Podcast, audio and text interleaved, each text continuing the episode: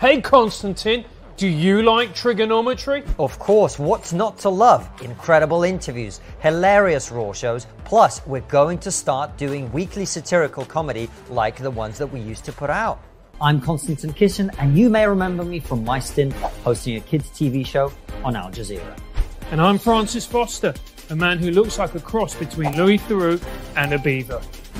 We are going to start doing them, but we need your help. As the show grows, Francis and I are finding it increasingly difficult to stay on top of everything we've got to do. With two interviews and three raw shows every single week, plus loads of adding on top of that, we've got more work on than Justin Trudeau's makeup artist. Do you miss comedy that's actually funny? Comedy that pulls no punches and isn't all about how we must fight the structures of patriarchal oppression by toxic straight white men. If you want real comedy, you can make that happen. If we can get an extra 250 local supporters by March 15th, we'll be able to outsource a few of the day to day things that we do and free up more time to make incredible content for you. It will be funny, biting, satirical, and not some worthy gimp telling you what to think. It's- Him. It's hmm. $7 a month, which is £5 if you live in the civilized world. Join our locals community using the link in the description and help us make comedy great again. Hello and welcome to a very special live episode of Triggernometry. I'm Francis Foster, I'm Konstantin Kisin. and this is the part two to our brilliant first episode that we did on the very first day of the war in Ukraine, where Ukraine was invaded by Russia. The way the interview is going to work is going to be a little bit like this. We're going to be doing an hour, just myself and Konstantin talking. We're then going to have a break, and we're going to have that break to collect your super chats and your PayPals, where you're going to be asking questions to us. And then in the last half an hour, I'm going to be fielding your questions to the both of us or to Konstantin. There we go, mate. Uh, welcome back. It's part two. Uh, there's a lot to update everybody on. Uh, Mhm. I've spent the last few days, uh, first of all, I spent the last few days thinking about my own views and behavior and positions on this, but also talking to a lot of people on the ground in Russia, in Ukraine, who are involved in one way or another, but also talking to people who used to be in the Russian government, including my dad, who was a minister in the Russian government, whose job it was to deal with former Soviet countries, including Ukraine and he's got a very different view to me on all of these issues. Talking to people who've advised several US presidents, talking to people who are currently in the British government who, who have the inside track and all of this. So there's a lot to talk about. Mm. Uh, so we're going to talk about a few things today. The first thing I wanted to briefly talk about our fundraiser, uh, which we'll do in a second. Also wanted to tell everybody what is happening on the ground in Ukraine because this isn't really being Mm. covered. We're seeing, you know, refugees fleeing, we're seeing bombs exploding, but the strategic situation isn't really being properly covered, Mhm. I think, in the West. I also think another thing that's really not being covered and or understood in the West at all is what's happening in Russia. And this is very important Mm. uh, in terms of the other stuff we're going to talk about uh, with the fundraiser and all of that. Is everything all right with the sound, guys? Yeah, we're good. Uh, and then the final thing I wanted to talk about is we never really got a chance to to deal with it. And I think some people would have got the impression that we underestimated or underplayed the the importance of the NATO side of things and NATO expansion. Was Russia provoked into this? What is the historical and the broader perspective here? And again, on that, I think there's some important things uh, that we've got to share with people. So, with that in mind, let's talk about the fundraiser. Absolutely. Now, we're both incredibly proud of the fundraiser, the amount that we've raised. Well, we should tell people the amount. As of today, it's sixty thousand pounds. wow. And if you imagine how many people got involved in that, Mm. and the generosity of people and their willingness to to put something behind their words and the feelings, and it's not just thoughts and prayers, Mm. people actually doing something is incredible. However, as we let people know on locals a few days ago, you and I both, I think, had a few reservations Mm. about the fact that this money that we raised initially, and this was my idea, and I take full responsibility for it.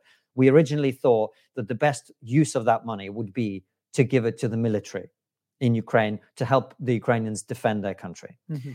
And we had some thoughts about it. And on reflection, I don't think that would be the best way to protect people's lives and to help people in Ukraine. And we'll talk about why. And that's really the main reason we wanted to have this discussion. But we want to ask permission of the people who gave us money to allow us to donate that to humanitarian purposes.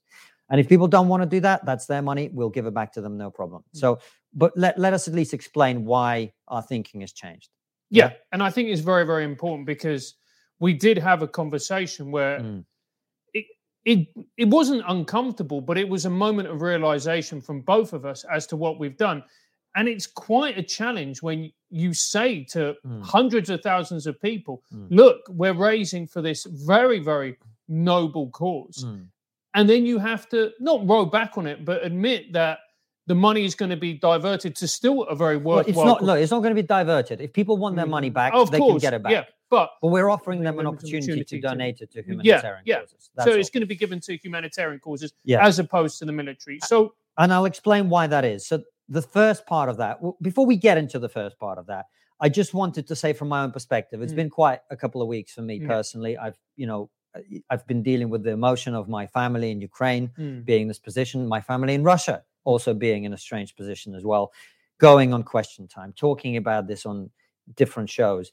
Uh, it's been very emotional. And I think, like me, for me, it's much more intense, of course. But for a lot of people in the commentary space and whatever, we've kind of all gone through the, the stages of grief, right? Mhm. Initially, everybody was in denial. Even when I was saying the invasion is coming, no one wanted to believe it. mm. And even when it happened, I think we all felt slightly in denial about what was going on. it was surreal. It was surreal. Then everybody gets angry. Mm, And I think a lot of people are still stuck in that position. And I was in that position for a period of time last week. Then you go into depression. And I Mm. was definitely towards the end of last week as I was starting to really feel what was going on and knowing that my my family, most of whom are basically now either in occupied territory or about to be, mm, you know, all of that was very sad. And towards the end of the week, I was feeling very sad. And I've taken some time and now I've actually, believe it or not, crazy as it sounds, come to a place of acceptance of what's happening. And and I kind of just remembered because you know I've spent a lot of time doing personal development of various kinds. That every religion almost and every spiritual teaching is basically the same thing, which is suffering is caused by trying to pretend that you can change things that you can't mm, and there's nothing I can do to change the situation. And the truth is, as I think we'll talk about in a second, I don't think there's a lot any of us can do about Mm. the situation, other than help people who are going to be suffering from this, which is what I really want us uh, to focus on. So we've all got to let go of our emotions here mm, and just look at what is going to be the right thing going forward. Mm. And um, I want to apologize uh, to a few people actually in terms of my behavior last week because I got a bit carried away with the Mm. emotion of it all. And so people would say to me, Well, what do you think about this thing that this guy said? Mm. And I'd be like, Well, I remember this thing he said a week ago, the last time I had a chance to read what he said, and he Mm. was wrong. He Mm. was wrong to say there'd be no invasion. So he's wrong, right? Mm. Well, actually, for example, someone like Peter Hitchens, I spent a bit of time over the weekend reading some of his articles, and there's stuff I don't agree with, but there's a lot of stuff. I mean, he retweeted an article from 2017, which is absolutely accurate and bang on. And the same with other people. So I just want to say uh, the emotions of the of the moment carried me away, or I got carried away, or whatever. And I've reflected on that, and I think that doesn't help the conversation. Mm. So I'm gonna go back to what our mission is here at Triggernometry, which is we are covering what's going on. We're chronicling Mm. the decline of Western society and the destruction of civilization. Let's stick with that rather Mm. than becoming players in this game, Mm. right? Because I think that's very important. I think that's why people trust what we do Mm. and they respect what we do because everybody knows what we think, Mm. but we try and approach things from a balanced perspective. And I think that was starting to go a little bit by the wayside last Mm. week. Um, so uh, I hold my hands up on that and. I apologize for that. So, with that in mind, and this is going to be a very difficult conversation because I'm going to say some things that nobody wants to hear. That doesn't sound like you, mate. No, it doesn't. But it's going to, you know, there's a lot of things that people are not going to want to hear on all the sides of this Mm. conversation. So let's first of all look at what is happening in Ukraine on Mm. the ground. What is the narrative that we are hearing in our media right now in the Mm. West, would you say? So our narrative in the media is that we have the Ukrainian army, the Ukrainian forces, which have been supplemented Mm. by ordinary civilians, but and even people as like celebrities, Mm. athletes, who are putting up a plucky and spirited resistance against the Russian army. I was going to say the Soviet seemed Mm. more appropriate Mm. against the Russian army, Mm. and they're doing really well. And the Russian army are in disarray. I mean, I don't think that's an inaccurate analysis Mm. uh, on the face of it. But if you look at the broader picture of what's happening, yes, the Russian army is really struggling. Mm. Yes, they're having deserters. Yes, Uh, the equipment is falling apart in some cases. Yes, they're making very slow progress. Mm. Yes, the Ukrainians are very brave. Yes, they're fighting wonderfully. Mm. Yes, the Western weapons are helping the Javelin missiles and the Stingers. And yes, they they haven't got complete air superiority. Mm. However, mm. however, the truth of it is that, and by the way, in their position, that is what I would be doing. If I mm-hmm. was a Ukrainian in Ukraine and my home was being attacked, I would be fighting to defend my mm. country right now. And I have so much respect for their courage and their mm. bravery. Mm. However, the first thing to say is, Anton, if you pull up a couple of maps that we talked mm-hmm. about, the way that Russia approached this is they positioned their troops on the north side of Ukraine in Belarus, mm-hmm. On the east side in the two breakaway regions, and on the south side in Crimea. Mm. And they pushed from three directions at the same time. Mm. So they're pushing from the north, they're pushing from the south, and they're pushing from the east. Mm. And yes, their progress is slow in the north, and yes, their progress isn't particularly quick in the east, but they're making very quick progress in the south. Mm. Now, and they're all making progress. Mm. They're stalling in various areas, but they're making progress. Now, the Ukrainians are defending very bravely, but if you look at the map of Kiev in particular, Kiev is about to be encircled. Mm. So the, the the Russian army came down from the north side mm. on the western side of the of the river and they're about to encircle Kiev completely. Mm. Cut off supplies, cut off evacuations, cut off medical supplies, cut off, cut off supplies of ammunition, weaponry, reinforcements, all of that. So at the moment, it's looking very much like they're going to at least encircle Kiev. Mm. Once they do that, they're going to keep moving south. The southern group is going to keep moving north and west. They're cutting mm. Ukraine off from the sea to prevent resupplies and all of that. And the eastern group is pushing as well. Now, the Ukrainian army is in the eastern part of mm. Ukraine primarily, the, the, bulk of their army. Mm. So the moment they complete that line along the, the river, mm. all of that army is going to be completely encircled and cut mm. off. Right. This is how in, in World War II the Germans blitz, blitzkrieg their way through a huge swathe of Soviet mm. territory. All they did is they just enveloped armies, encircled them, mm. and cut them off. They didn't kill that many people. They were most they were they were killing one for every twelve prisoners that they took. Mm. And the mm. way they did that is by enveloping. So while Ukraine is putting up a very brave resistance, from a military perspective, mm. it's not looking good. Okay. So that's the first thing to say. The second thing to say is when you speak to people in Ukraine on the ground, they're very brave and they're determined and they're defending their homes. And you can only respect that mm. and support that and, and, and all of that. But they also all say, look, if they don't quote unquote, this is how they say it in Russian Ukrainian, close the sky, which, by which they mean a no fly zone, it's a matter of time. Mm. Okay. And as I said two weeks ago, the West is not going to mm. implement a no-fly zone because that would be the start of World War III. Now, there have been some suggestions of how how that could be gotten around. For example, Poland said, "Look, why don't we give our planes to the Americans, and the Americans then donate them to Ukraine? That way, Russia can't say we gave planes to Ukraine and invade us, mm. right?"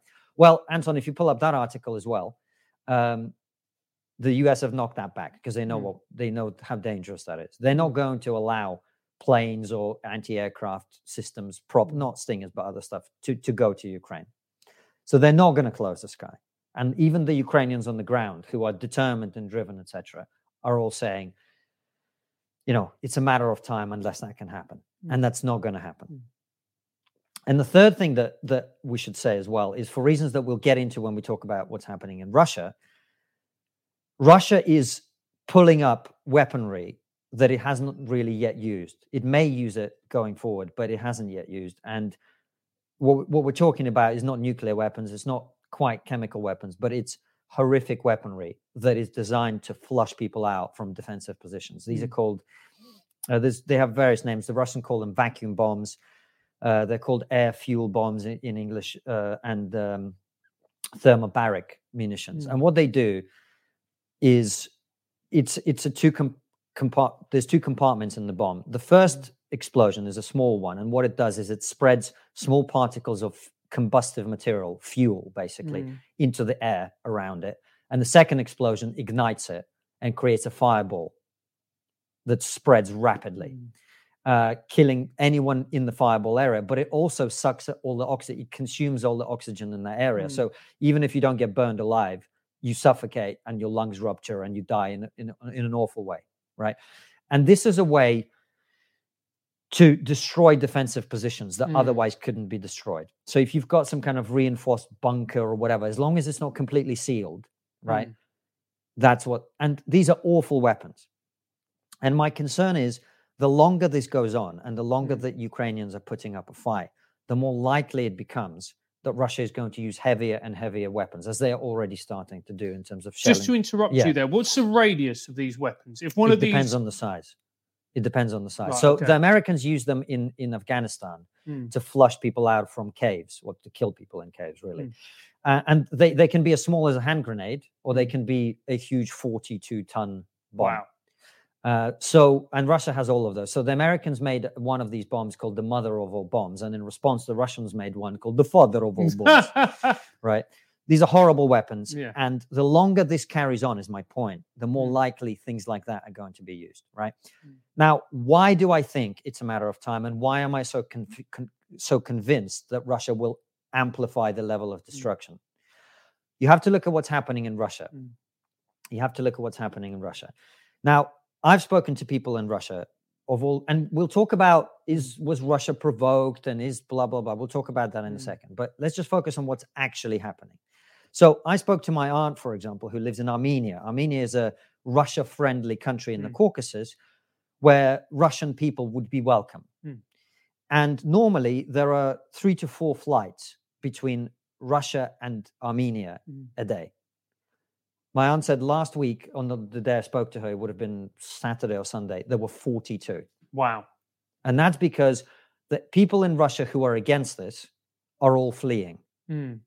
Most of them are fleeing, or many of them are fleeing, and the rest of them are going on small protests, a few thousand at a time, Mm. and being arrested. I think at the last count, it's about six or 8,000 people that have been arrested in Mm. Russia for protesting. So the people who are against this are either leaving Mm. or making protests that are not going to be effective and being arrested. Mm. Okay. is shut down, Facebook is shut down, all Western social media is shut down, all TV channels that deviate from the official line Mm. are shut down and closed. Right. And every day on Russian television, they do three hour marathons with this guy called Solovyov who hosts the main show, Mm. which is it's not like question time where you get people with different Mm. views. Even in in the in the format that you know people will say, well, question time doesn't really represent blah blah blah. Sure, but it's not like that. It's one opinion, Mm. right? And it's very powerfully delivered. I felt sick watching it. And what they're saying is there's a genocide happening in Ukraine. Ukraine is run by Nazis, etc. To the point where there's videos now of uh, captured Russian soldiers saying, "I I thought I I." I'm shocked because I, th- I thought there'd be swastikas everywhere. Mm. That's what people are being told, and that's what they think. Mm. Um, so the, the the Russian media communication strategy is very powerful. They're showing really like emotionally driven clips of refugees fleeing R- Ukrainian Nazis and, and all of that, uh, quote unquote. Um, so support for Putin is rising. Mm. Uh, people are blaming the sanctions and the war on the West primarily. Sure, the people who are against the war feel stronger about the war being wrong, uh, but the vast majority of people are more on Putin's side. And they're building a kind of new. Uh, I don't know how to describe it. I think you have to see it for yourself. So we have a little video, and it's in Russian. So I'll just explain very briefly what they're talking about. So th- they're saying uh, we are in in St. Petersburg, which used to be called Leningrad, a Mhm. city that in which 800,000 people starved Mm. to death during World War II because it was cut off from Mm. Russia by the Germans. Uh, the blockade of Leningrad, as it was known. And they're there in St. Petersburg, and they're saying, "Do you really think that we here in St. Petersburg, where we starved to death to Mm. fight Nazis, and do you think we're going to give up because we don't have dollars and iPhones?" Mm. And they're saying, "We have to. Our boys are over there in Ukraine." Pulling the noose around the throat of fascism Mhm. and Nazism. And it's our job here to protect our streets from traitors and provocateurs. They're talking about protesters, Mm. right? Uh, and at the end, as you'll see, they chant for, for Russia, for Putin, for Russia, for the president, right? And I just want people to get a visual sense and a, a- just a, a feeling of what that's like. So, Anton, let's play that video. Это город-герой Ленинград. Город, который не покорился и победил. Город, которому не стыдно. В Великую Отечественную более 800 тысяч ленинградцев отдали свои жизни, но не сдались. Неужели вы думаете, что мы, потомки людей, которые годами умирали от голода, но били фашистов и держали фронт, продадим родину за доллары и айфоны? Своими принципами мы не поступимся. Мы никогда не променяем своих героев на персонажей Марвел. Советская армия и блокадники разорвали фашистское кольцо вокруг Ленинграда. Задача наших военных сейчас насмерть затянуть петлю на шее нацизма, прекратить, наконец, восьмилетнюю войну и ужас на Донбассе, защитить наших людей, вынужденных бороться за право свободно говорить на родном языке. А наша задача – защитить улицы российских городов от предателей и провокаторов. Работайте, братья, за Россию, за президента! За Россию! За президента! За Россию! За Путина! За Россию! За президента!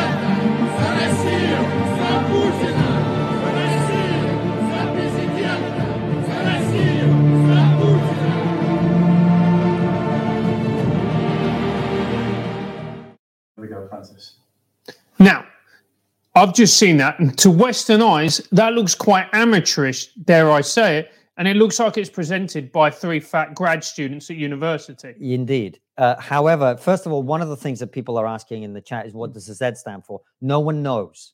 They've invented a new symbol that no one knows what it stands for. Now, uh, Because there was a Russian gymnast a couple of days ago yes, on the podium yes. who was roundly criticized for for that symbol. So it's a new symbol. Nobody knows what it means. But essentially, what they're trying to do is create a new ideology. And, and the reason I brought up the point at the end where they're shouting for Russia, for Putin, Mm. imagine this through the Western eyes.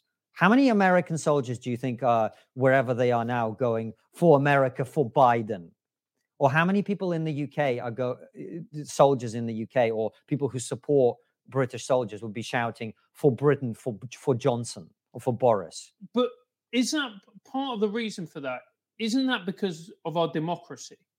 In yes well that's my point Yeah. exactly what i'm the point i'm trying to make to you is they are i'm not saying they've got to the cult of personality stage Mm, but putin has become not just the president not someone who is employed by the people to administer the country but he's now seen as the head of state Mm. like the queen for queen and country Mhm. right so in other words there is a kind of permanence to this thing and there's an is, there's a personality issue there that they're embracing now look people can say i'm being critical of this or not i'm just telling you what's happening and i'm showing it to you. I'm not Mm. i'm not advocating against or for or whatever. I'm just telling you what's going on right? So russia is building a a national identity that is Mm. based around a strong leader the nation Mm. etc right? So that's what's going on and there is no question that for vladimir putin now this is existential.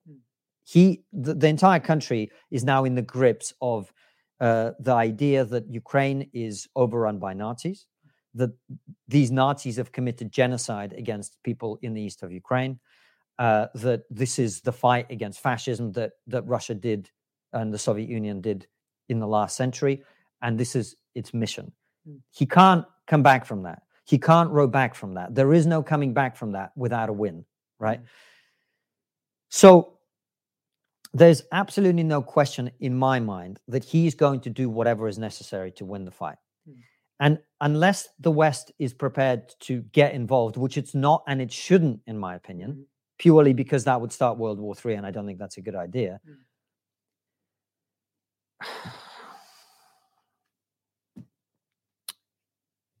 I mean, in my opinion, and I could be wrong, Mhm. I could be wrong, but in my opinion, the likelihood of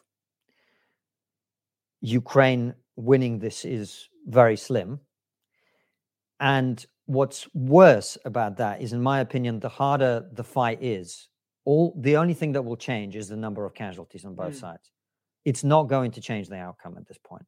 Now, I could be wrong, but if that's what I believe, and I honestly believe that, and I'm, I, I say it for the 50th time, I could be wrong, but I do believe that very strongly now, based on the conversations that I've had with people who know what's going on. I'm very uncomfortable at giving what is essentially $100,000 Mm. to Ukraine to intensify that fight. Mm.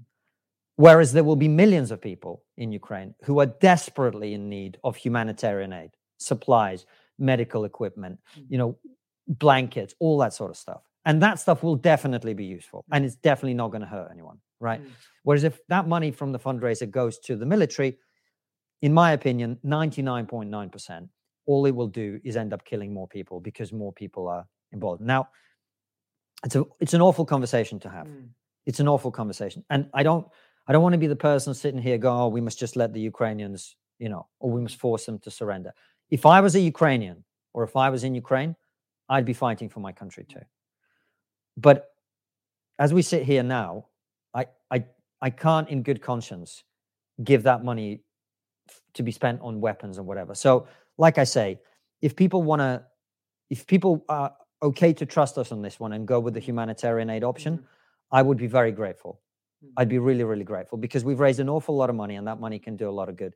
But like I said, if people want their money back because they wanted to go to the military, we'll give it back to them and we'll give them the account to which they can send it. Mm. Okay. So that's my ask. That's what I ask of people to trust us one more time and allow us to give it to humanitarian purposes, if that's okay. If not, please contact us and we'll we'll give you a refund.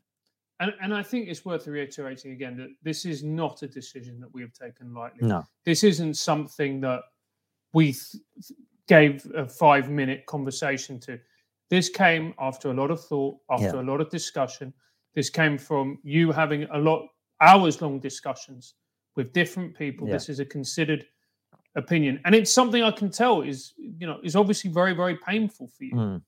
having to make that decision. Yeah. Well, I'm sorry that I feel responsible, and I am responsible because you and Anton and I talked about it, and that was my idea. And I asked you if you're okay with it, and you guys were okay with it. Mm. But I think on reflect, it was my my I it was a decision initiated by me, and you followed my lead on it. And I feel like I took us down the wrong path, and I feel like I took people down the wrong path.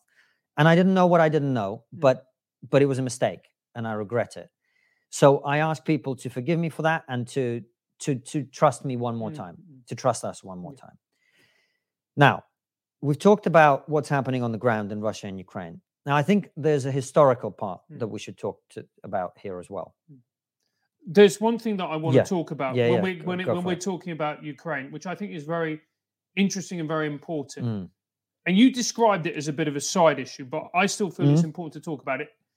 And it's President Zelensky. Yeah. Now he's been painted in the Western Mm. media as this kind of incredible statesman, somebody who is leading, Mm. you know, the fight against his nation, against you know the Russian nation. He is everything that a good statesman should be. Yeah. Is it as clear cut as that? I don't know. Do you want to criticize a man who's defending his country and leading his people in defending it? I don't. I think he's an incredibly brave man. Mm. Uh, whether he's making all the right decisions, I don't know. As you can hear from what I've said, I, I, I don't personally think Ukraine continuing to fight to the last man is the right decision. Mm. But I sit here in a, in a comfortable London studio. Mm. He's in Kiev being bombarded every day, seeing his people being maimed and killed, Mm. seeing children killed, uh, seeing Russian soldiers commit atrocities, and seeing his own soldiers commit atrocity because that's what war is. Mm. It's an awful thing.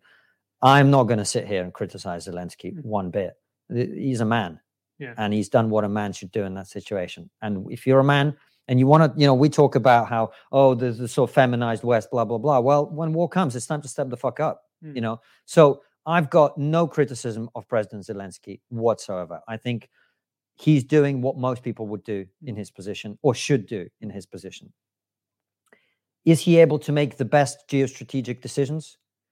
Is he able to, on two hours sleep a night and threats of death every day, do the right thing for his country, not knowing exactly what the outcomes are? Is he able to balance motivating his army at the same time of thinking about what the right peace would be? That's not for me to judge, man. Mm. And people who are not in that position should really just be quiet. Mm. I, have no criticism to make of him. We can talk about all this other stuff. Did he make the right decision here? Did he make the right? But right now, the man's defending his country and he's leading his defense. I've got no word of criticism of him whatsoever. Mm.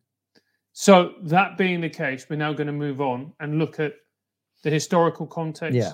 and the geopolitical context of this. So, so let's delve into it. Let's. So, the first thing to say, and this is something I've been thinking about a lot. Let me just see how much time we've got left. So, okay, cool.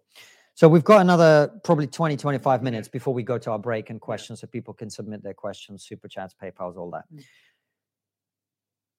The one thing I've been thinking about very carefully about this situation over the last few days is the fact that any situation has a different meaning, any event has a different meaning, depending on the perspective from which you look at it. Mm. And let me explain what I mean. So, my wife and I are about to have our first child. Mhm. For my wife and I, that is a huge, tremendous, just incredible thing. It is wonderful, and we're delighted, and we can't wait. And it's blah blah blah, right? It's amazing on the level of the individual. At the level of our friends and family and community, it's a really nice thing Mhm. it's lovely right but but it's not it's not the the most important thing that's ever happened in your life right it might be the most important thing in mine but it's not in yours and certainly in our trigger family and whatever people are happy about it but it's not the most important thing in their life at the level of our nation it's a statistic one other baby is born right Mhm. and at the level of the planet some people might argue it's a bad thing Mm. because we're adding to the overpopulation of the world. Some people, I'm not saying I agree with Mm. that, but some people might argue. So your perspective determines how you look at things, Mm. right? And that's going to be important as, as we carry on. Now, it's going to take me a little time to set this up, but this is really important. Uh, there was a, a British historian uh, called Arnold Toynbee Mm. who wrote a, a book called The Study of History. And there's a lot of stuff in that that people think is not right or or whatever, and he's since been quote unquote somewhat discredited, and, and people don't agree with every way that he looked at it. And one of the reasons is that what his conclusions were uh, very dissonant. They were very frustrating to people in the West Mm. because his central argument essentially denied Western exceptionalism and Mm. denied the idea that Western culture is better than other cultures. Mm. But we, we we don't need to get into that because I'm not even saying what he said is true. I'm just saying it's a useful metaphor for thinking about this whole conflict. Because the basic, the very basic concept that he came up with was the idea that on the geopolitical stage over historical periods of time, hundreds of years, it is not nations that are actors in that world, but it's civilizations. Mm. So think about it in the current context. If Belgium felt very strongly about what's happening in Ukraine, Mm. is there much that they could do? Oh, they control the EU, so yes. Well, Belgium. I don't think Belgium control the EU unless you have some information I'm not I'm not aware of, right? Sorry, I've spoken to too many hardline Brexiteers. Point taken. Yeah. Agreed. So Belgium isn't deciding what the Western world does. Mm. You could argue that America is deciding what the Western world does, Yeah. right? But if every other country in the Western world opposed what America did, they'd really have a hard time doing it. Yeah. So that's why, for example, in the Iraq War, they really were desperate to get Britain on board. They Mm. could have gone and done it by themselves, right? But they were they were desperate to get at least Britain on board, and they wanted France and Germany, which didn't go along in that instance. So the act, and, and that means that yes, America is the leading power in the Western world, Mm. right? But there is also reverse feedback where the rest of the civilization feeds back into the main one. Okay. Mm. So so it's not Belgium or Britain or France that is doing things. Mm. It is Western civilization. And if you think about it, one of the big questions people always talk about is why is Australia and New Zealand considered a Western country? Mm. Well, the reason is that we are all descendants of the Western Ro- Roman Empire, Mm. the Western European Christians who then spread out around the world. So Latin America is part of Western civilization, Mm. even. North America, obviously part of Western civilization. Australia, New Zealand, basically the descendants of the Western part of the Roman Empire, Mm. right?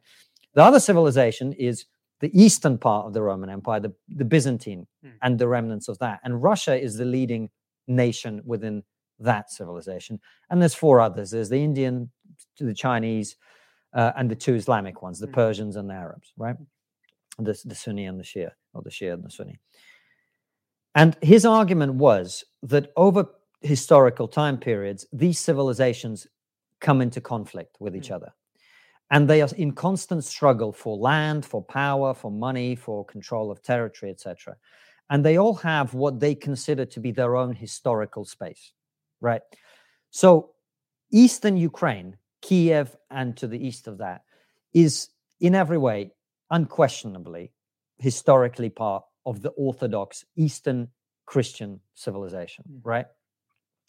And Poland, Estonia, Latvia, Lithuania, they are parts of Western Christian civilization, which Stalin was able to steal and Western Ukraine as well, Mm. because the Western civilization was having a, a, a bitch fest. They were fighting for the, for control of who controls Western civilization. Because remember, World War II was not a world war. Mm. It started as a fight between Germany and Britain and France, essentially, for who is the top dog in the West, right? Germany wanted to be top dog, and Britain and France didn't want to let them. And that's why the conflict over Poland happened. Again, remember, I'm not saying this is true. I'm just saying this is a useful frame for thinking about the situation. So Hitler was willing to allow the Soviet Union to take Latvia, Estonia, Lithuania, what is now Western Ukraine and pieces of Poland, in order to allow him complete freedom to deal with the British and with the French. Hmm. And once he dealt with the British and the French, quite naturally, he went, Well, how about we deal with the Eastern civilization, which I also want to enslave and destroy? Right, because this is how great civilizations work. They don't they don't form permanent alliances. They can only be allied for periods of time against someone else. Mhm. Right. So the moment his that alliance outlived itself, and particularly there's some evidence that he thought Stalin was about to attack, Mm. he began that war. So what does that mean here? Well, NATO expansion, right? We talked about this, and when you asked me last time, I would I know I came across as somewhat dismissive of Mm. the idea that NATO expansion and Western influence in, in Eastern Europe had had contributed to this process. You asked me, do you think that's true? And I said it's impossible to tell whether this would have still happened, right? Uh, and I still agree with that because we've been living, all of us in the commentary space, I think, in this false dichotomy. This idea that either Vladimir Putin's an expansionist authoritarian who was always going to go west, or NATO has provoked poor, uh, fluffy Vladimir Putin with his bunny ears or whatever Mm. to, to, to react brutally.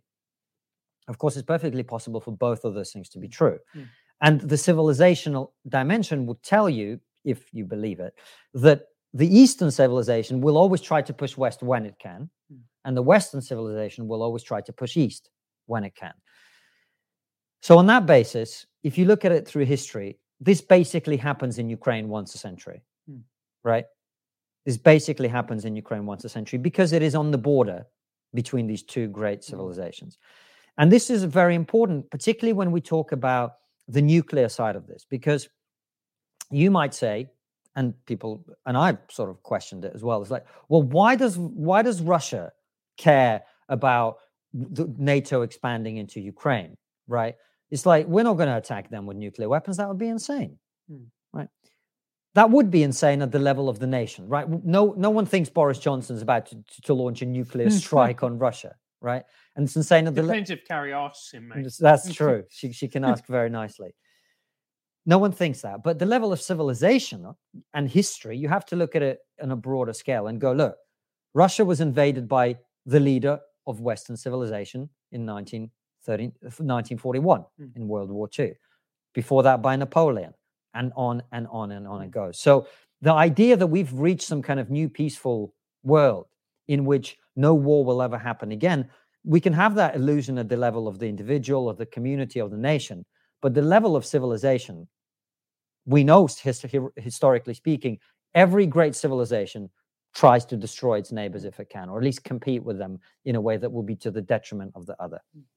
And so, at that level of abstraction,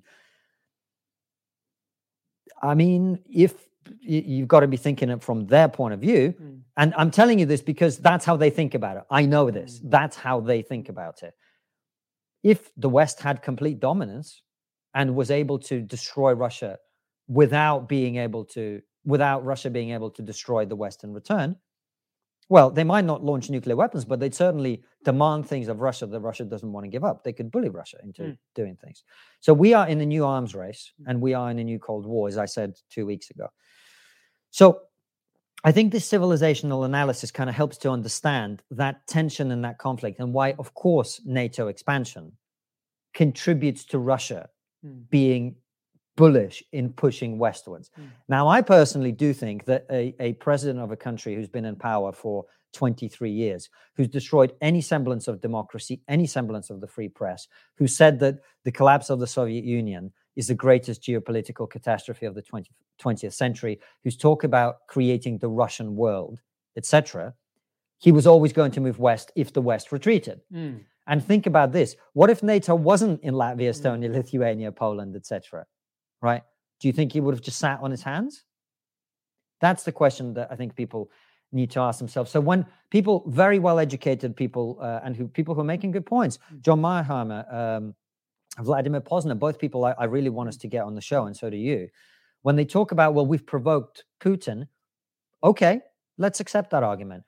If we were in the internet age in 1938, people would say, well, the Versailles Treaty of Versailles provoked Hitler. Hmm. And I just be clear, I'm not saying Putin is Hitler. Hmm. I'm not saying he has a racial animus. Hmm. I'm not saying he wants to enslave everybody around the world at all. But he wants control over those territories that used to be part of his world as he sees it.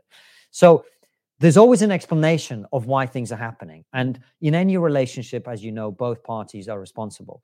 So I, I do think we underplayed when we were talking about it a couple of weeks ago the NATO angle of this because I frankly was stuck in the false dichotomy of, well, either it's Putin or it's the West provoking him. It's both, right? Uh, so that's kind of what I think has given me this ability to come to acceptance that this was always going to happen. And I, I don't know that, you know, it could have been avoided. Now, personalities matter, right? Russia could have had a different president. And that president could have resolved this differently. America could have handled this differently. And if it had a different president, President Trump, I don't think this would have happened, even now. Uh, even as far as NATO has provoked Russia, whatever, he would have found some way to negotiate, or and also he would have been much scarier for for Russia to upset in the situation. So that's where we are, uh, and that's why I think I, I I I'm asking people to let us donate this money for humanitarian causes because Russia cannot they they can't give up. They're not going to stop. They're going to flatten what they need to flatten because for them this is existential, this is civilizational. For Putin, it's personal, and the the the, the way things are in Russia now, they're not going to give up, man. They're not. The sanctions are only fueling their they're emboldening them. Now, look, over a 10 year period, if we keep the sanctions up, yeah, people are going to get pissed off with Putin mm. for, for, for what, what's going on, but they're not going to end this war. So that's my position on it. I Do don't know if that makes any sense. You know, it makes complete sense. I want to talk about sanctions a little bit. Yeah. So there's been some very intelligent people Mm. who've been making the point that all you're doing with these sanctions Mm. is driving them further, uh, driving Putin further and further into the arms of the CCP. Mm. Do you agree with that? Because you're cutting them off with trade from the West. They're going to become isolated. Their only option is going to be trading with the other superpower, who Mm. are obviously the Chinese. I don't know enough about that to really say what's going on. I mean, it would seem to me to be a reasonable conclusion. Yeah. Mm. But it's a worry, isn't it? Because if you isolate Russia, it's, it's what uh, Sun Tzu said you've got to give them the golden bridge Yeah. when they retreat. You Mm. can't humiliate them. Mm. And if you constantly isolate them and you're going to financially cripple them, then eventually that's their only option. You, you, you, yeah, absolutely. The, only thing is, I mean, China, from what I understand, and look, as I said, I don't know much about this, so just take that with a pinch of salt. They've played a very neutral hand on this one. Mm. They, they've, they, they voted, they abstained in the vote. The, the, they, Russian TV is full of pro-China stuff right now, so Mhm. they're desperate to do that. What the Chinese are going to do, we don't know, because the Chinese are a much more natural enemy to Russia than Mm. the West is. Well, they share a border. Well, they share a massive border, and the far east of Russia is essentially being slowly taken over by Chinese people. Mm.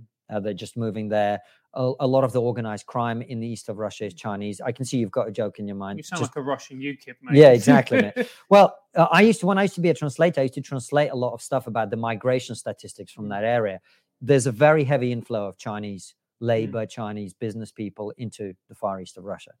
So, whether China and Russia are going to get along is an interesting question um, that I don't know enough about to answer. But that, that's just what I know about it.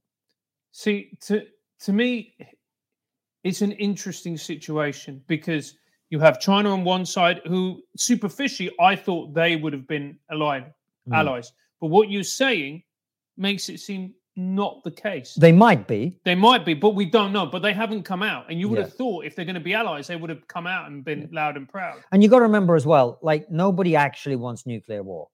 You know, this narrative that uh, Mad Vlad or whatever, Mm. I, I- I think he he's certainly dictatorial and he's becoming, you know, culty. Mm. I don't think he's mad. And the people in charge of China, very smart people. So none of nobody wants nuclear war. Uh, so they're going to try and stabilize the situation uh, as best they can. And what that looks like, we don't know. I remember you said on Question Time that if he was backed into a corner, if he, Mm. there was there, there was no way out, he would. Yeah, I think so. Yeah. So But- let's but- just explore Well, that. backed into a corner is like fucking NATO troops on the border of Russia. That's what I mean. Really? Yeah. Then, then of course. Well, if NATO gets involved, I mean, that's his only play because NATO would crush Russia in a conventional war. Mm. And how much do you think this is insecurity of Russia? It's sort of a it's a crass way to describe it, but a Mm. midlife crisis almost. You know, Russia looking back to the glory days, or Putin looking back to the glory days of the Soviet Union. Well, Union. if you talk to Vladimir Posner, that's what he would say is the, the big Russian complaint is we are a great civilization Mm. and you tried to keep us in a box. Mm. We, we've got the most nukes in the world. Mm. Why are you trying to keep us in a box? Why are you trying to intrude on what is our civilizational territory? Why are you not not treating us as an equal? That's what people would say. Mm. And you've got to understand that a huge part of the Russian mindset, Mm. every every every nation, and every civilization, they have their own myth. Mm. And I don't mean myth as in this is bollocks and we should dismiss it and laugh at it. I mean I mean that an idea that we all buy into, whether consciously or subconsciously. Absolutely, yeah.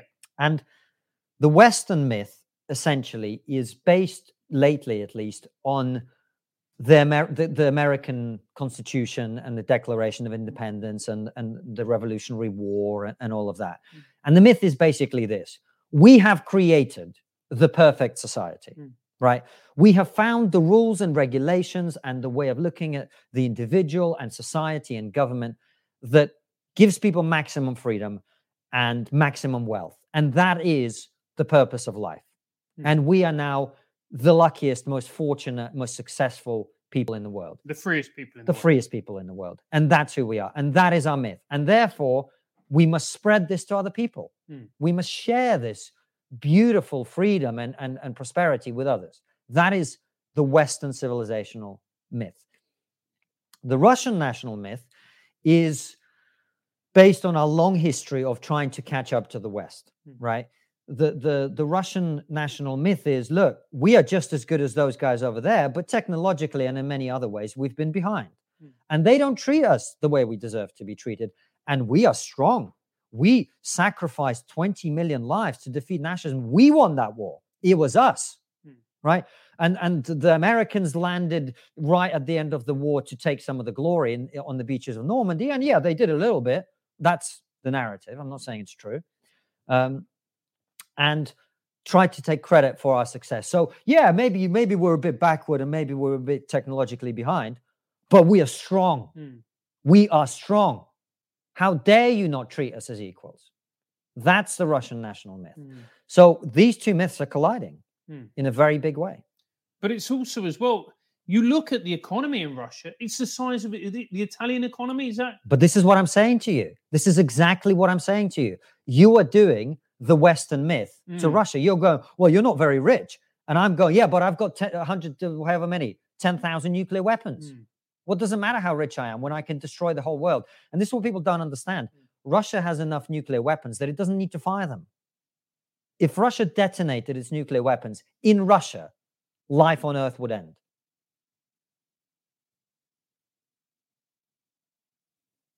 So if you've got that kind of clout Mm. behind you, you want to be taken seriously.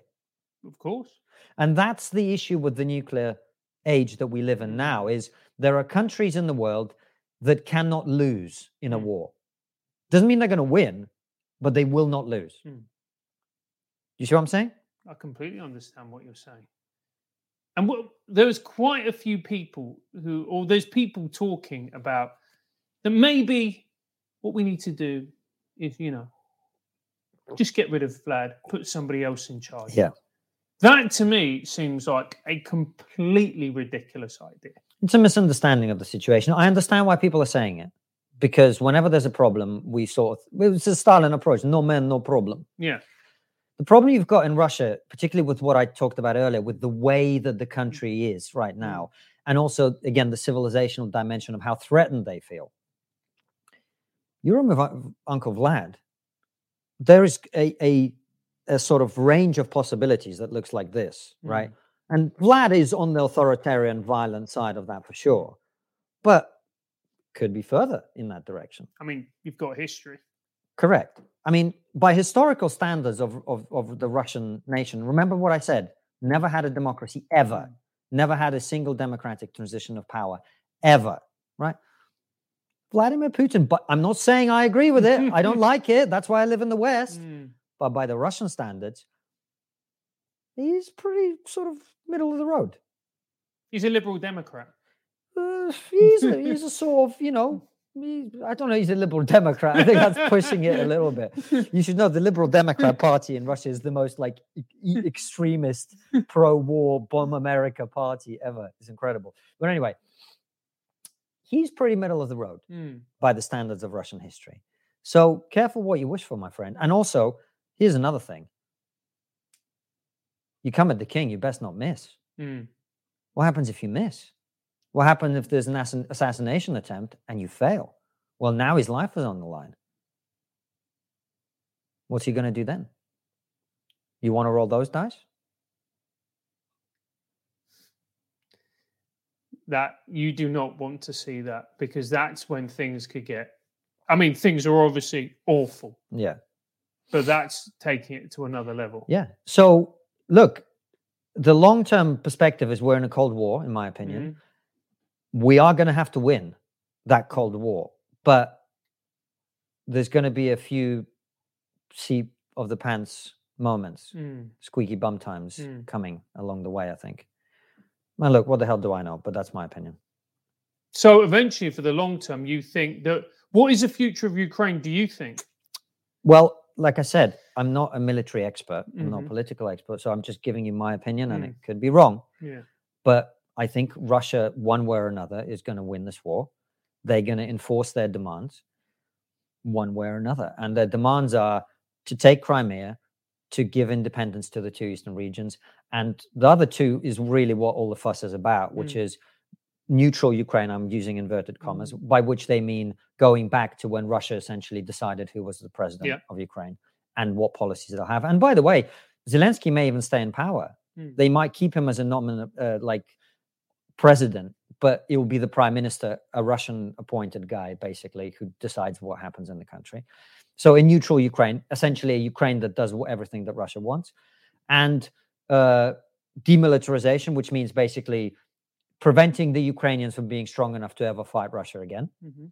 removing NATO weaponry, etc.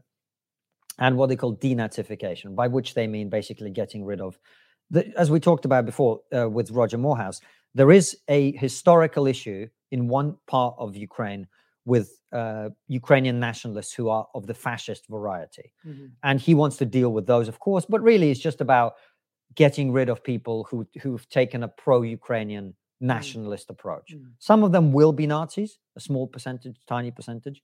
Uh, like in every country, there are some people who are extremists. Uh, and the rest of them will just be people who've been very vocally pro Ukrainian and against the Russian. And it, and it will mean also changing the cultural direction of Ukraine so that they, they have Russian television, Russian speaking TV, and Russian is taught in schools, and blah, blah, blah, blah, blah. So become more like Belarus, basically. Uh, Belarus is a different case because they've got a, a president for life. It's a little bit different, but yeah, culturally, probably something like that. This is one of the reasons I say that this was always going to happen because people have been persuaded by commentators in the West to think that, oh, in 2014 there was a coup and then Ukraine took a Western direction. Well, first of all, to say it was a Western sponsored coup is not accurate. Mm. The West was involved for sure. Ukraine was moving in the Western direction from literally 1991. I remember my own grandfather. Uh, who who was I, I loved him. I loved I, growing up on his farm in in Ukraine, in in the Russian part of Mm. Ukraine, and he always spoke Russian all the time. I knew him. The moment the Soviet Union collapsed, he started speaking Ukrainian. I remember it because he used to piss the hell out of me. Mm. It pissed me off because I was like, "Granddad, I don't understand a word you're saying."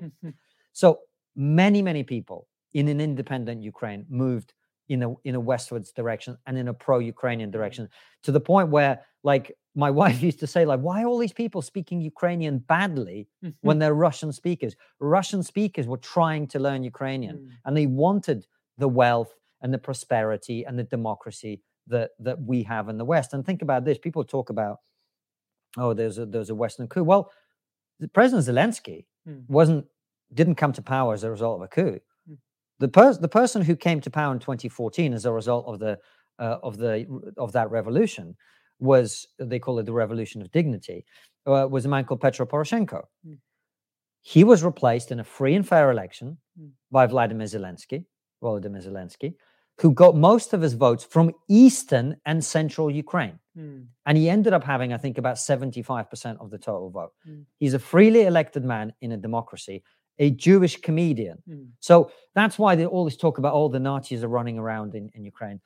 The people in the West can say what they want. I, I'm not going to argue with them anymore. I've decided there's nothing I can do to change people's minds. I'm just going to say what I know and what I think, and people can take it from there. So that's to me why this was always going to happen. Ukraine was always going to move west, whether the West wanted it to or not. Mm. People in most countries that were part of the Soviet Union would quite like to have more prosperity and more freedom if they possibly can.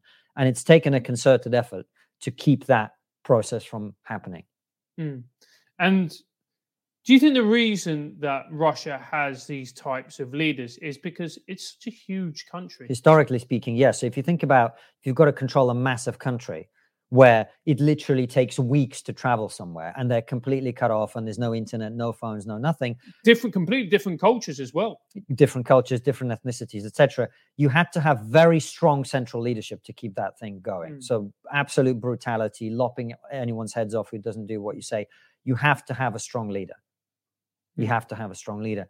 And also, we spent about 200 years being ruled by the Mongols. So, or have maybe even more than that. Maybe I don't remember the exact detail. My my Russian history of that period is not not very clear, but centuries of being ruled by Mongols. And the Mongols had a had a, had a very simple uh, set of laws. yeah, the pun- there were only two things: either you're allowed to do it, or the punishment for this is death. That was their approach. If you ride along the road and you see somebody having a meal and you don't sit down and eat with them, you die. Mm.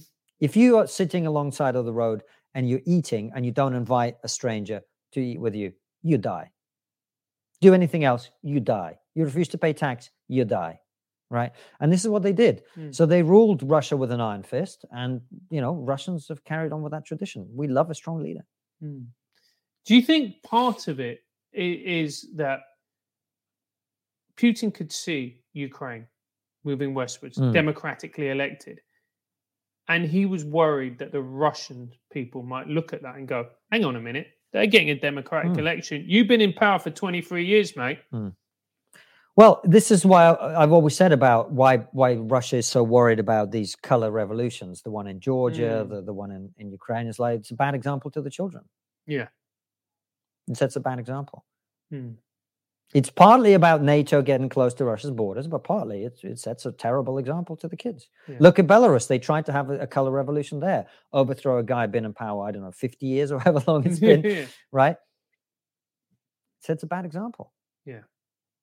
And you, see- he's got quite a high approval rating, hasn't he? What Russia? Putin Yeah. now? Well, massive, of course. Of course, people in Russia blame the West for what's happening, and they blame the sanctions on the West. How reliable is that though? Because It's reliable. really, Yeah. Because Ceausescu family had Yeah, I've made this point before. It ain't one of them right now. Really? No, countries at war and people are united behind their leader. Really? Yeah. So he's stronger than ever now. I think internally he's stronger than ever. Russia is going to get crippled by sanctions, Hmm. but he, in terms of his control of the country, yeah, of course he's stronger than ever. And do you think he thinks that he made the right decision? I don't know. I imagine, like me, he's very surprised by the strength of the Western response. Hmm. I don't think he expected it to be like this, from what I'm hearing. Really? Yeah. That's interesting. Shall we uh, do Q and A, mate? Yeah, let's do All right. Q&A. So, guys, we're going to come back in a few minutes with some questions from you. We'll read the super chats. We'll read the PayPal's. We'll see what you guys are saying.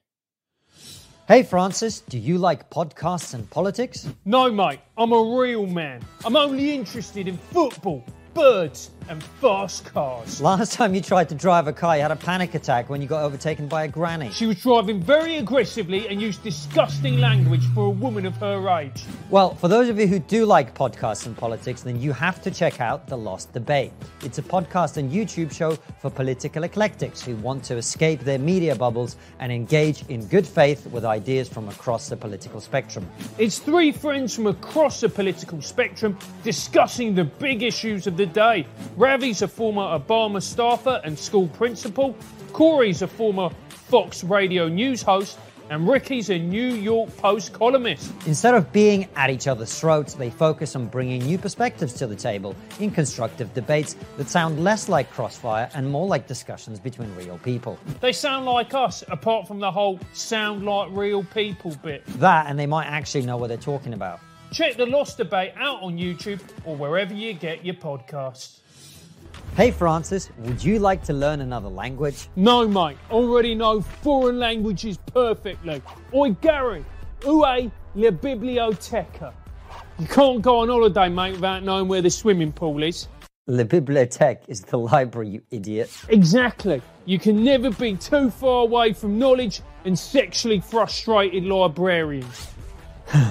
For those of you who do want to learn a language and connect with another culture, or maybe just brush up on your Spanish for the next holiday, Babbel is the app for you.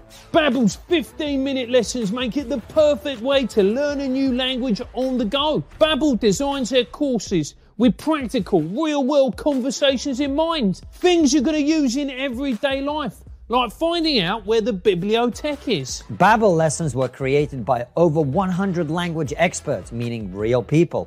So you learn useful vocabulary and not meaningless phrases like the ones Francis keeps uttering. Babbel's teaching method has been scientifically proven to be effective across multiple studies. With Babbel, you can choose from 14 different languages, including Spanish, French, Italians, and, and the other ones. Babbel is available as an app or online, and your progress will be synced across all devices. Babbel is offering our listeners six months free with the purchase of a six-month subscription with our promo code, which is TRIGGER. Go to babbel.com forward slash play and use promo code TRIGGER for an extra six months for free. We're even going to get Francis on it. You might learn English. Hmm. That's B A B B E L dot com forward slash play. Promo code trigger. I use Babbel and look at me now. Yo puedo hablar español absolutamente perfecto. I mean, Gary? And welcome back, guys. Uh, we are going to ask your questions to Konstantin and to myself as well. So let's start off, first of all, with Stephanie. And she says, Please, will you talk about the no fly zone? Don't we need to close the sky now, not keep sitting and watching? I understand the sentiment, Stephanie. I, I really, really do. And I wish we could. I really, really do. You know, as you know, I have family in Ukraine. I keep saying it. I really, really, I would love for us to be able to do that. But you've got to think about what that means. What does a no fly zone mean? It means we shoot down any planes that fly in a no fly zone. Right. So now that means we are shooting down Russian planes. Mm. What does that mean? Well, that is an act of hostility. It's an act of war. Yeah. If I'm killing your people, that's an act of war. Mm. So then we're in World War Three with Russia. And as I said, yes, the West can crush Russia in a conventional war if it really wanted to, after millions and millions of people dying on both sides. Mm. But you've got to understand there is no, there are some countries, like I said before, that cannot lose a war. Mm. And Russia is one of them. Russia has several types of weapons that uh, we cannot stop. Hmm. It's uh, developing a nuclear powered, nuclear missile, nuclear tipped submarine or torpedo, which is gi- not gigantic. And it can basically swim underwater. It can not swim, it can move underwater uh, ex- faster than it can be intercepted and attack uh, coastal cities uh, like Los Angeles, New York, etc. And there's nothing we can do to stop it. It has uh, hypersonic missiles that no anti-aircraft system can intercept. So if Russia wants to destroy the West, it can, and if the West wants to destroy Russia, it can. So if you want to get involved in World War III, that's how it's going to end. Mm. So I am my heart bleeds for Ukraine, and I wish we could do do something to, to help. And every Ukrainian I speak to says, please, we need to close the sky. But do we I mean, we, we can't kill everybody in the world. I mean, I sometimes feel like doing it, but for, for entirely different reasons. Yeah. Well, thank well, thank you, Stephanie. So let's uh let's let's talk about this. Let's talk about a question from Dan McBean. He goes, When Ukraine is inverted commas defeated, what are the chances of a long running, ongoing insurgent war against Russian targets supported by the West? I think it's high, uh, based on the conversations that I've had, um, because of how brave and courageous and spirited the Ukrainians are. Hmm. And that's my concern with the war running longer and longer. What you're going to have is more atrocities on both sides. You're going to see that more and more people uh, become go beyond the point of no return. Hmm. Uh, in terms of how they feel, they've seen their family members killed, they've seen their cities destroyed, um, and that will only mean that this, you know, that uh, horror continues. Hmm. I think that's very likely. And I think the longer the war goes on, the worse that partisan war or insurgency or whatever you want to call it will be, which is one of the reasons I'm not sure extending it is a good thing. Mm. That that is the worry, isn't it? That Putin will then take over, and then what will eventually happen is that it there'll be just a permanent guerrilla war.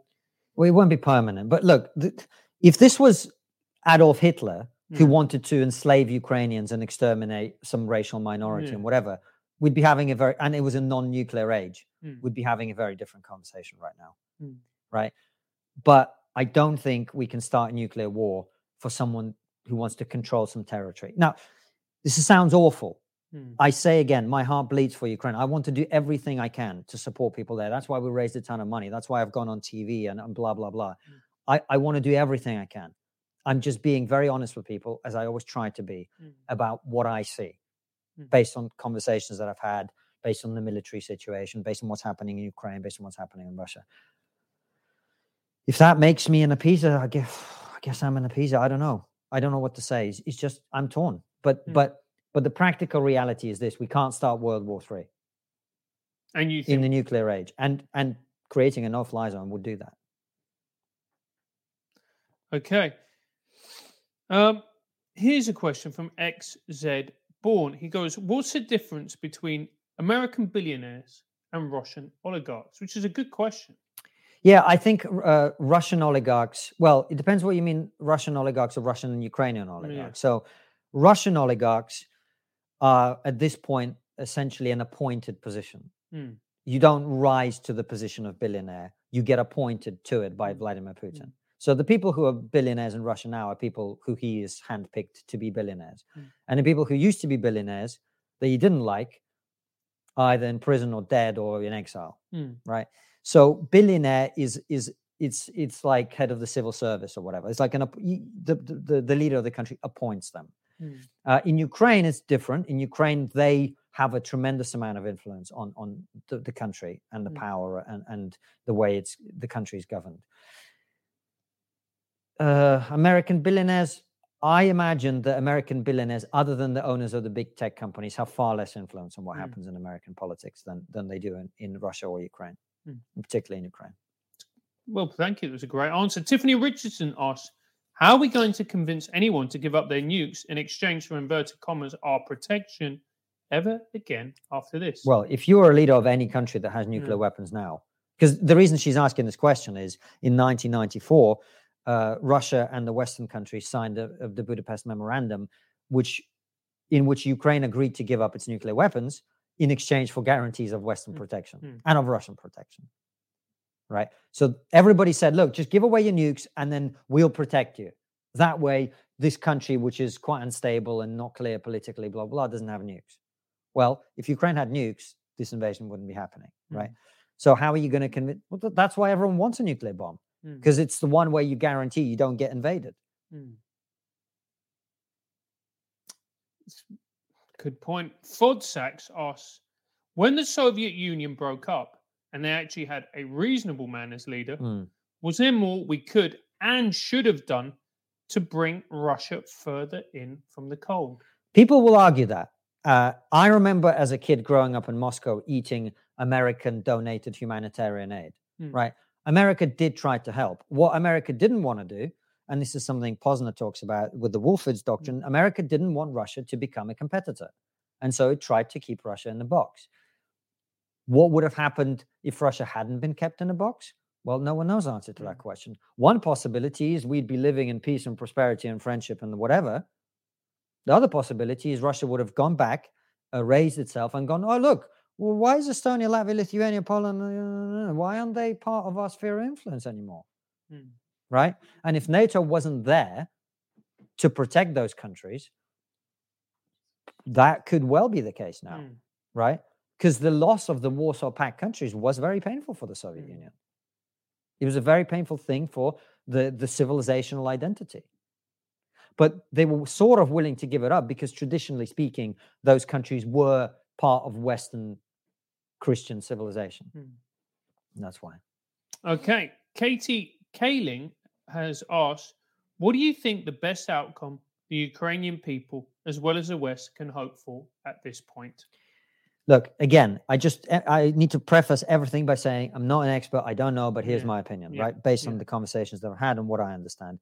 I think the best outcome is basically what's on the table for Ukraine now, sadly. And that is they've put up a great fight. They've shown that it's not going to be easy.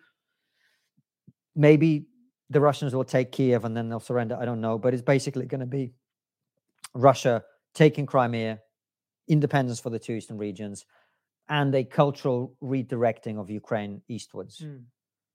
towards Russia and a sort of permanent puppet Russian government. Mm.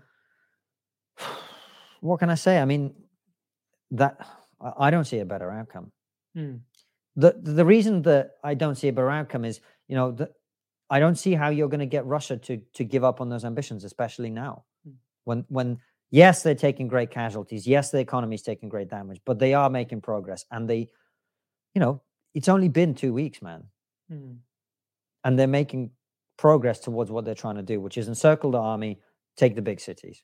Once they do that, yeah, you can have an insurgency, but what's that going to change? Do you think it's made the West look impotent?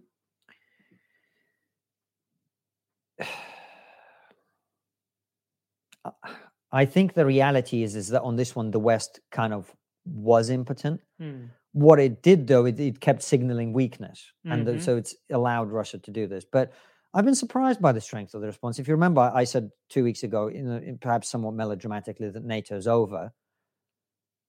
I don't know that that's not true, hmm but it could not be true. Mm. It could be not true. In that, you, you know, I don't know what would happen if, like, if Russia invaded Lithuania today, I'm pretty sure we'd strike back.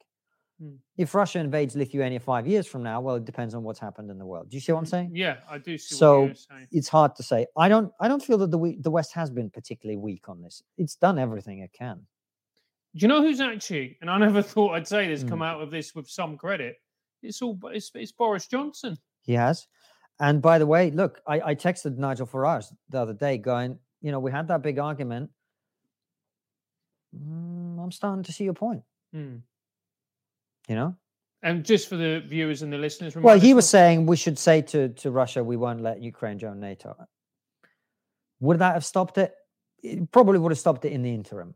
yeah, But then you end up in the same thing where Russia basically then takes over Ukraine, either culturally or otherwise. mm. One way or another, Russia would be in control. That's what it means to say Ukraine won't be joining NATO. So I think this was always going to happen. Maybe in the short term, this could have been avoided. Maybe we, I, I can see you've got another joke coming. no, no, no. I just, uh, uh, I was discussing with my very left wing girlfriend Mm. about this, and she put forward uh, that exact argument. And I said, You have the exact same opinion as Nigel Farage. Mm, I bet she was happy. She was furious. Well, she went, but it's it's an interesting point, isn't it? Yeah. It's an interesting point. I, I don't think that would have avoided this issue in the long Yeah. run. Uh, Do you think it was inevitable, really? The moment the nukes were given up, the moment they didn't become part of NATO, Ukraine's fate was sealed. I know it's a horrible question to ask. yeah, I do because for the reasons that I told you, because the people of Ukraine wanted to move west. It's what they. It's not the CIA didn't manipulate them into doing that, Mm. right? they want like my granddad who was speaking Ukrainian and Mm. and and lots of other people.